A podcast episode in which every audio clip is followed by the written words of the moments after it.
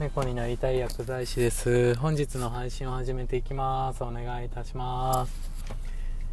今日は誰が言ったのではなく何を言ったか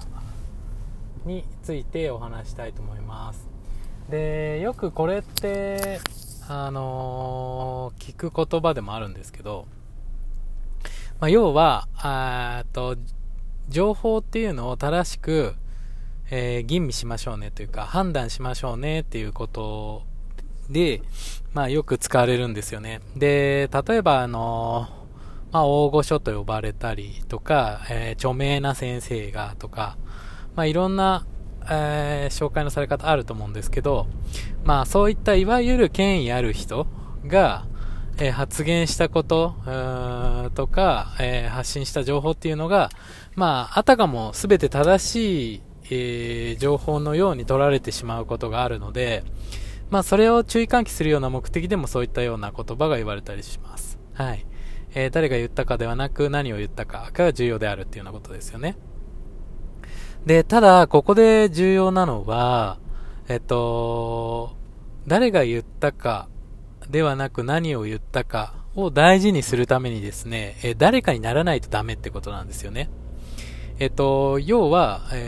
えば新型コロナウイルスに関する情報発信をするときに、ただ、自分の思いとか考えみたいなのを言っちゃったら、そもそもダメですよね。で、例えば根拠となる、研究結果を持ってきたりだとか、そういった、科学論文、医学論文と呼ばれるようなものの、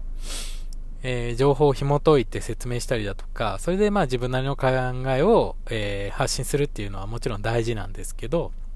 ただ、要は世の中で名前が通ってないというか、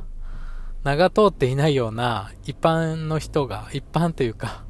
名を知られてないような人が、発信してもなかなか届かないってことなんですよね。で、じゃあそういう人は発信しちゃいけないのかっていうと、決してそんなことはないですので、そこは誤解してほしくないんですけど、要はレスポンスがないとしても発信し続けることが重要だよってことなんですよね。で、これ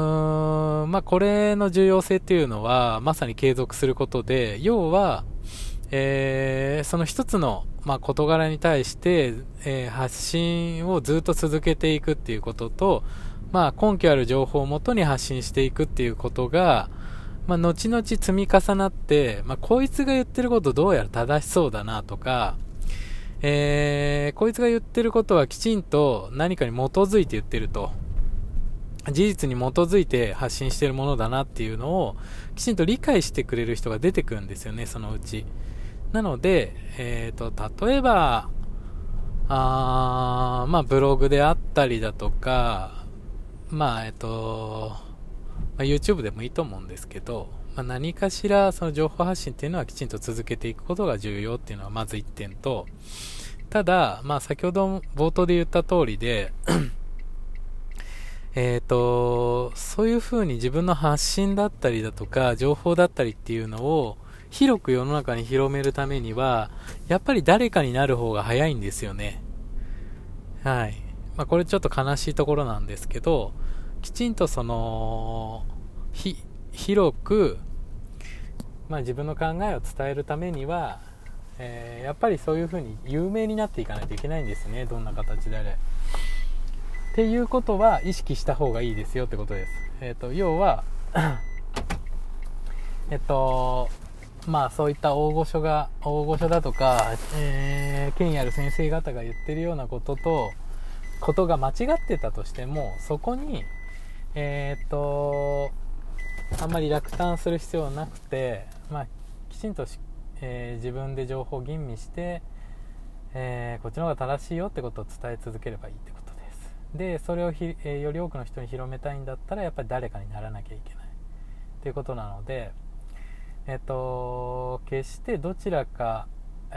一方しか取れないよっていうようなことではなくて、両方目指す必要がありますよってことです。例えばそうですね、こういったような事例で、例えば新型コロナウイルスに関して、iPS 細胞の、権威ある方が結構発言されたりとか、ワイドショーに出られたりもしているんですけど、その情報って正直間違ってることも多かったりだとか、明らかに間違ってることもそうだし、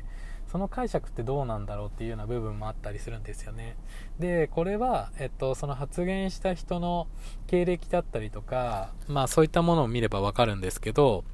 要は、基礎研究って呼ばれるような細胞を使った実験だとか、動物を使ったような実験を日々やってる人の、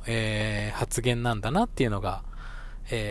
よくよく聞いてると分かってきます。で、これ一番大事なところで、新型コロナウイルスの研究結果っていうのは、やっぱり人を対象にしたものでないと、あまり意味がないんですよね。その基礎研究って呼ばれるような細胞だったり動物だったりの実験結果を元にこう論調というか論じられても、あんまり意味がないんですよね。こう次につながらないと言いますか。次どんな実験やるだったら役立つんですけど、本当に、感染者数を減らしたいだとか、少しでも治療期間、入院期間というのを短くしたいってなった時は、やっぱり人を対象にした研究結果じゃないと使えないんですよね。っていうようなこともあって、要は権威ある人の発言っていうのは間違っている時も往々にしてあるんですが、やっぱりそういう方って拡散力があったりだとか、信用もあるわけなんですね。今まで積み上げてきたものだったりだとか、研究成果、実績だったりだとかっていうのあるので、やっぱりそっちも手に入れないとダメなんですよね。はい。ということで、すいません。ちょっとグダグダ長くなっちゃったんですけど、冒頭に戻って、誰が言ってるかではなく、何を言ってるかが重要であるっていうような、ことはもちろん大事なんですけど、誰が言ってるかではなく何を言っているかが重要とするために、誰かになる必要があるってことですね。そのためにも日々、研鑽を積み、そうですね、情報発信もきちんとやってっていうことですよね。そういった小さな積み重ねを、やっていくことが重要ですよってことで、腐らず頑張れば、いいと思いますというはい。ちょっと私の考えでもあるんですけど、はい。そういったお話でした。最後まで、聞いてくださりありがとうございました。それでは失礼します。